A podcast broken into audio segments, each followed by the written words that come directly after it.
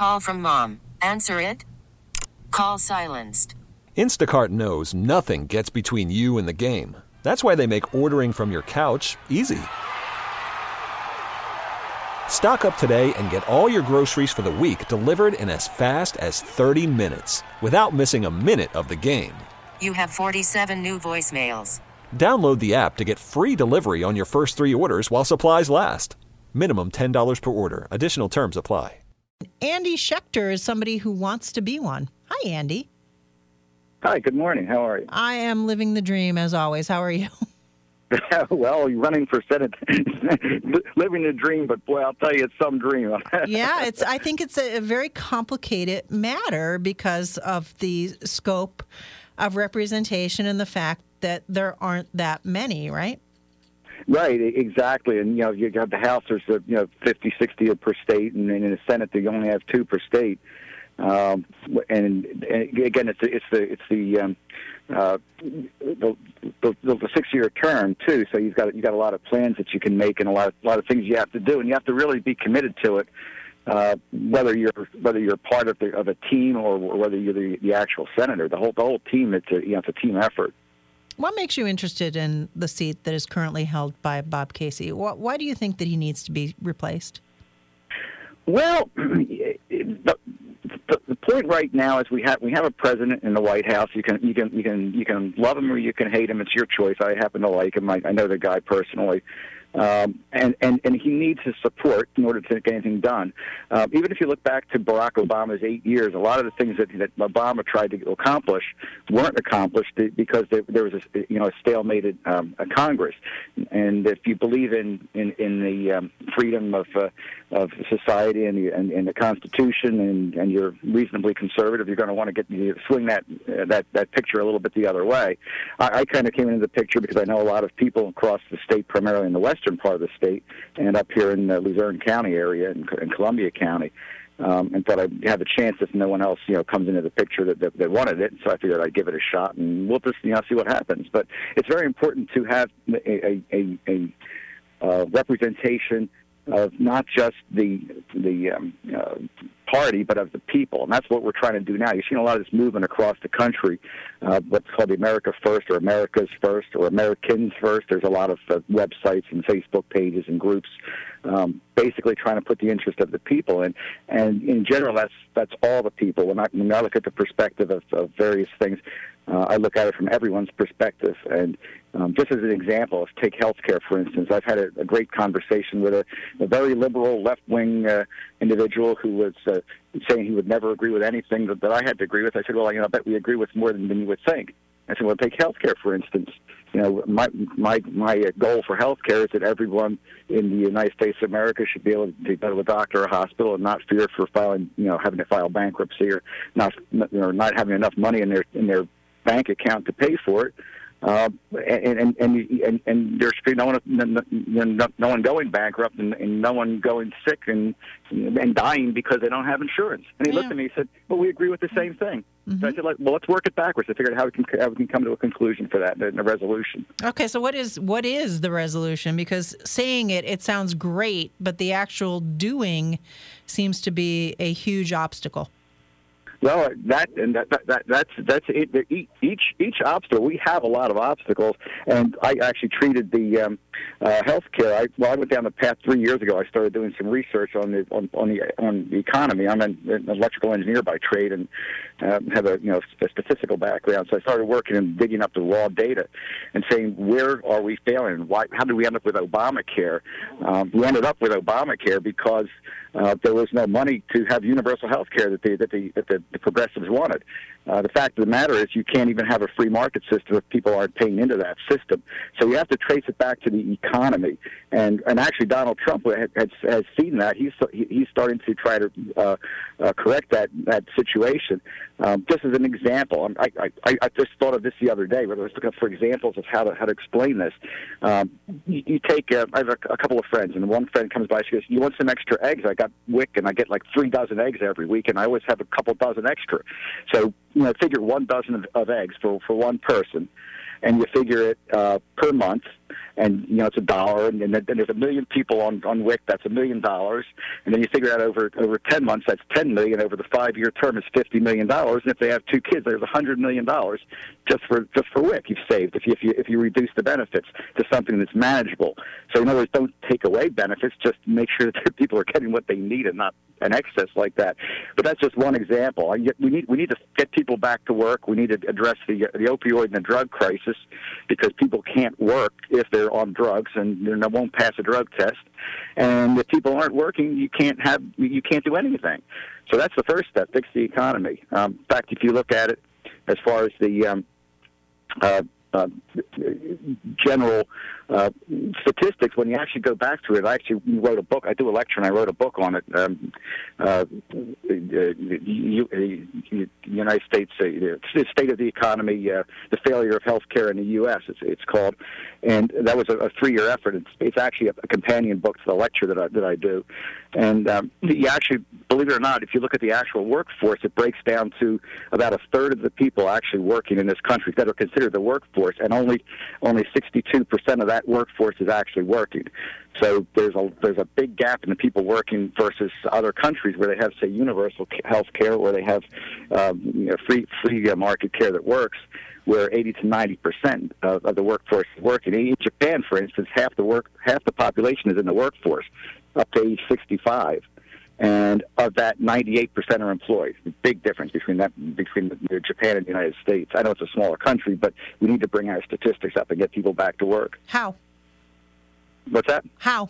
How do you get them back how to, to work? People? Yeah, how do you how do you get people back to work doing something that they believe is valuable enough for them to leave uh, a benefit that they have because a lot of people you've probably heard these stories andy a lot of people get benefits and if they go to work they're going to lose they're going to end up losing going backwards by working how do we how do we stop this Absolutely. Well, you you have to in, you have to encourage by discouraging. And I, I was actually uh, many years ago. I, I was out of work for a long time, and I was actually on public assistance. And and I, like you say, there, there's a big drop off. It's like you know, wham! It just drops off the end. And what what you what what, it, what you need to do first of all, I think you need to to restructure the the poverty level has to be more has to be, has to be, has to be rewritten the, the, the way it, the way it is because right now it just cuts off. It should be a staggered uh, amount up to up to a much bigger amount because people are in, in need of that of, of assistance up to maybe twice what they're getting now as far as as a poverty level. And the other thing you need to do is to reduce benefits accordingly so that there's not a drop off like that. That people say, "Gee, I'm starting to struggle." Um, and, and or or gee, um, I've been on it so long. You know, if not if you're healthy and you're active and you're and you can work, you should be working. There should be incentive to go back to work, or benefits will be reduced accordingly. Um, yeah, I personally don't want to see anyone suffering, but neither do I want to see anyone you know, slacking the system. It has to be much closely monitored. One of the things that that that that, that uh, uh, Donald Trump has actually done is he's gone and, and he's put restrictions on the um, this Lifeline phone service, which is a very costly uh, service provided to, to the poor and the people are actually on that service. I knew someone was on it for four years. They actually called them every year saying, "Look, look, I'm working now. I don't need this anymore," and they wouldn't take them off of it. And they're actually cutting that down. I think he's cut uh, 50 or 100 million dollars off that right now just by getting people off the benefits that they shouldn't be getting. But I, I think I think a you know, more structured system that's that's that's that, that's you know more of a uh, uh, a linear curve. It's the benefits you get um, and people that are belong that don't belong in that system should be should be encouraged to go back to work. But again, a, a big a big chunk of that is is the is uh, the, the drug addiction problem that we have, which has to be addressed. So yeah. there's a number of problems. It's not just a, it's not a very simple solution. Got to it. To, you know, one, you know, one one, uh, one one size fits all. Got it. Now, yesterday I was in an event that was uh, a notation of opioid awareness deaths, and I spoke to somebody right. there who talked about uh, legislative remedies and the money that it may take in order to get people from addiction to work. Somebody suggested that uh, rehabilitation at 28 days. I mean, and that's really, if you get 28 days, it's kind of uh, a big deal because your insurance company really wants to cut you off much sooner. This right. person suggested that we are just not allowing people to have enough time to recover. How do you see that? Well, I'm I'm not a, uh, a physician, and my background isn't medical, uh, so I, I, I can't tell you what a what a re- re- re- recovery period would be. But I certainly would would, would want to know the the um, statistical results for that to to make sure that people are getting the, the time that they deserve. And I think that somehow the manufacturers of those of those drugs that have caused that addiction should be part of the solution they should provide either a free or, or some sort of service to get people off those drugs that they got them on in the first place. And, you know, I think they're actually more important even in the hospitals and the other facilities. That mm, I think that, you know, the manufacturer, you look at asbestos, you've got giant lawsuits over asbestos and other products. Why not over the over the opioids? You know, that there should be a resolution from the people that, that make that product that's killing people. So you think that uh, if that was if that was approached, then there would be the kind of money that we would need to do uh, a more longer term treatment for these individuals? Right, exactly, and I, I think that you know hospitals that, that prescri- and doctors that, that overprescribe should be held uh, liable as well as far as providing for the resources for recovery. Um, you know, it's got to come from the from the private sector because it, you know you create a problem and you, you you need a resolution to that problem from the people that created it, and that's typically the way our legal system works. It seems to me that you really want to go and use uh, statistics, kind of like when uh, the guy from the Oakland Athletics wrote the book about small ball and trying to find these ways to make a winning team by using actual hard numbers. Am I in the ballpark on this one at all? Well, very few people have. The last person, the last politician that I'm aware of that actually looked at the statistics was Ross Perot. I mean, he was right on the money. People laughed at him, but you know what? When you look at it over the years, and you go back, if you look at up back to 1970 is where our problems started. 1970 is when the when the public welfare system started. Um, it's actually there's actually a, um, a, a whole set of occurrences that occurred at the same time. Um, we probably don't have time to go in depth into that, but you, you can, you know, my book goes into that, but and my lecture goes into that. But you, it's definitely looking at the statistics. It, if you look back and see what's happened, you know how to resolve the problem. But if you don't look at your past history, you're just going to play it over and over and over again, like all the all the Facebook memes are saying these days. Well, I, let me ask you this: it, Do you believe that some people are desirous of having these problems for their own benefit? Well, I don't know if they start out that way, but it certainly becomes a, a, a crutch. It becomes a, you know, gee, just let, us go out and you know have a beer tonight and, and, and collect our, our check tomorrow. Um, and if you look at it, I mean, I don't know if you're aware of the statistic, but one of the statistics is that uh, of all the all the Americans today, 46% of Americans, of every single American, currently has universal health care.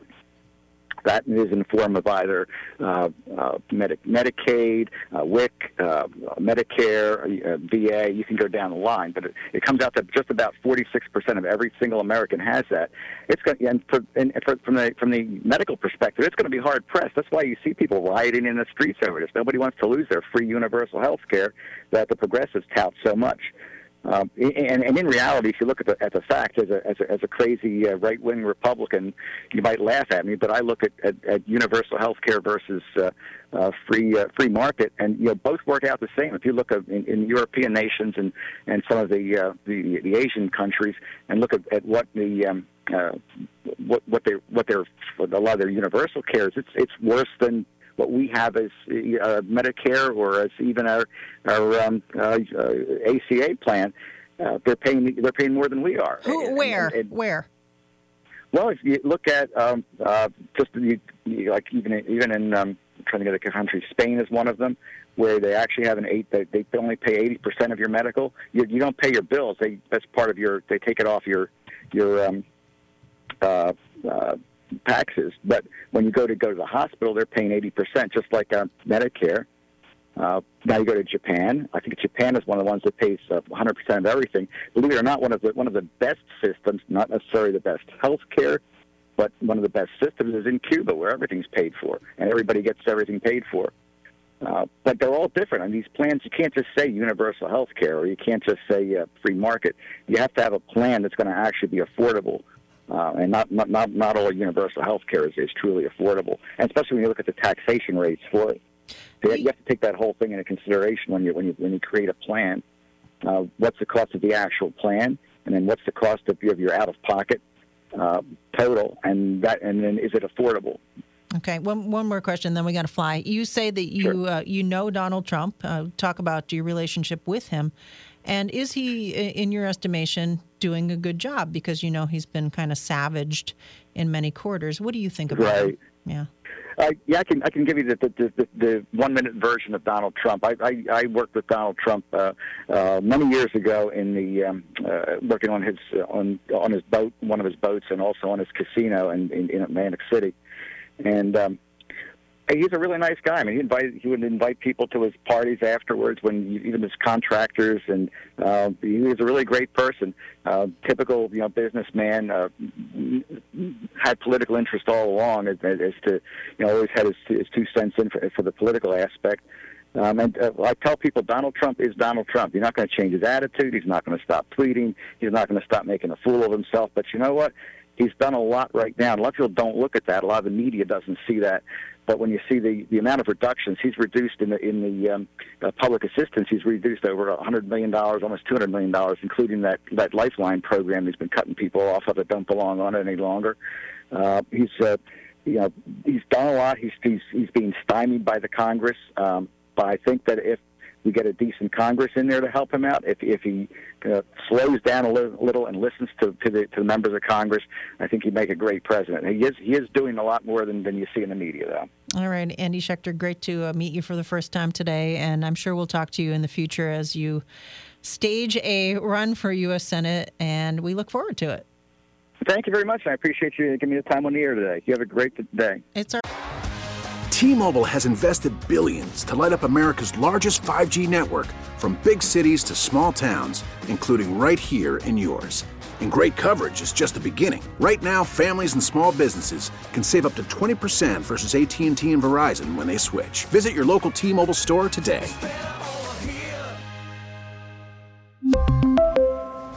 Plan savings with 3 lines of T-Mobile Essentials versus comparable available plans. Plan features and taxes and fees may vary.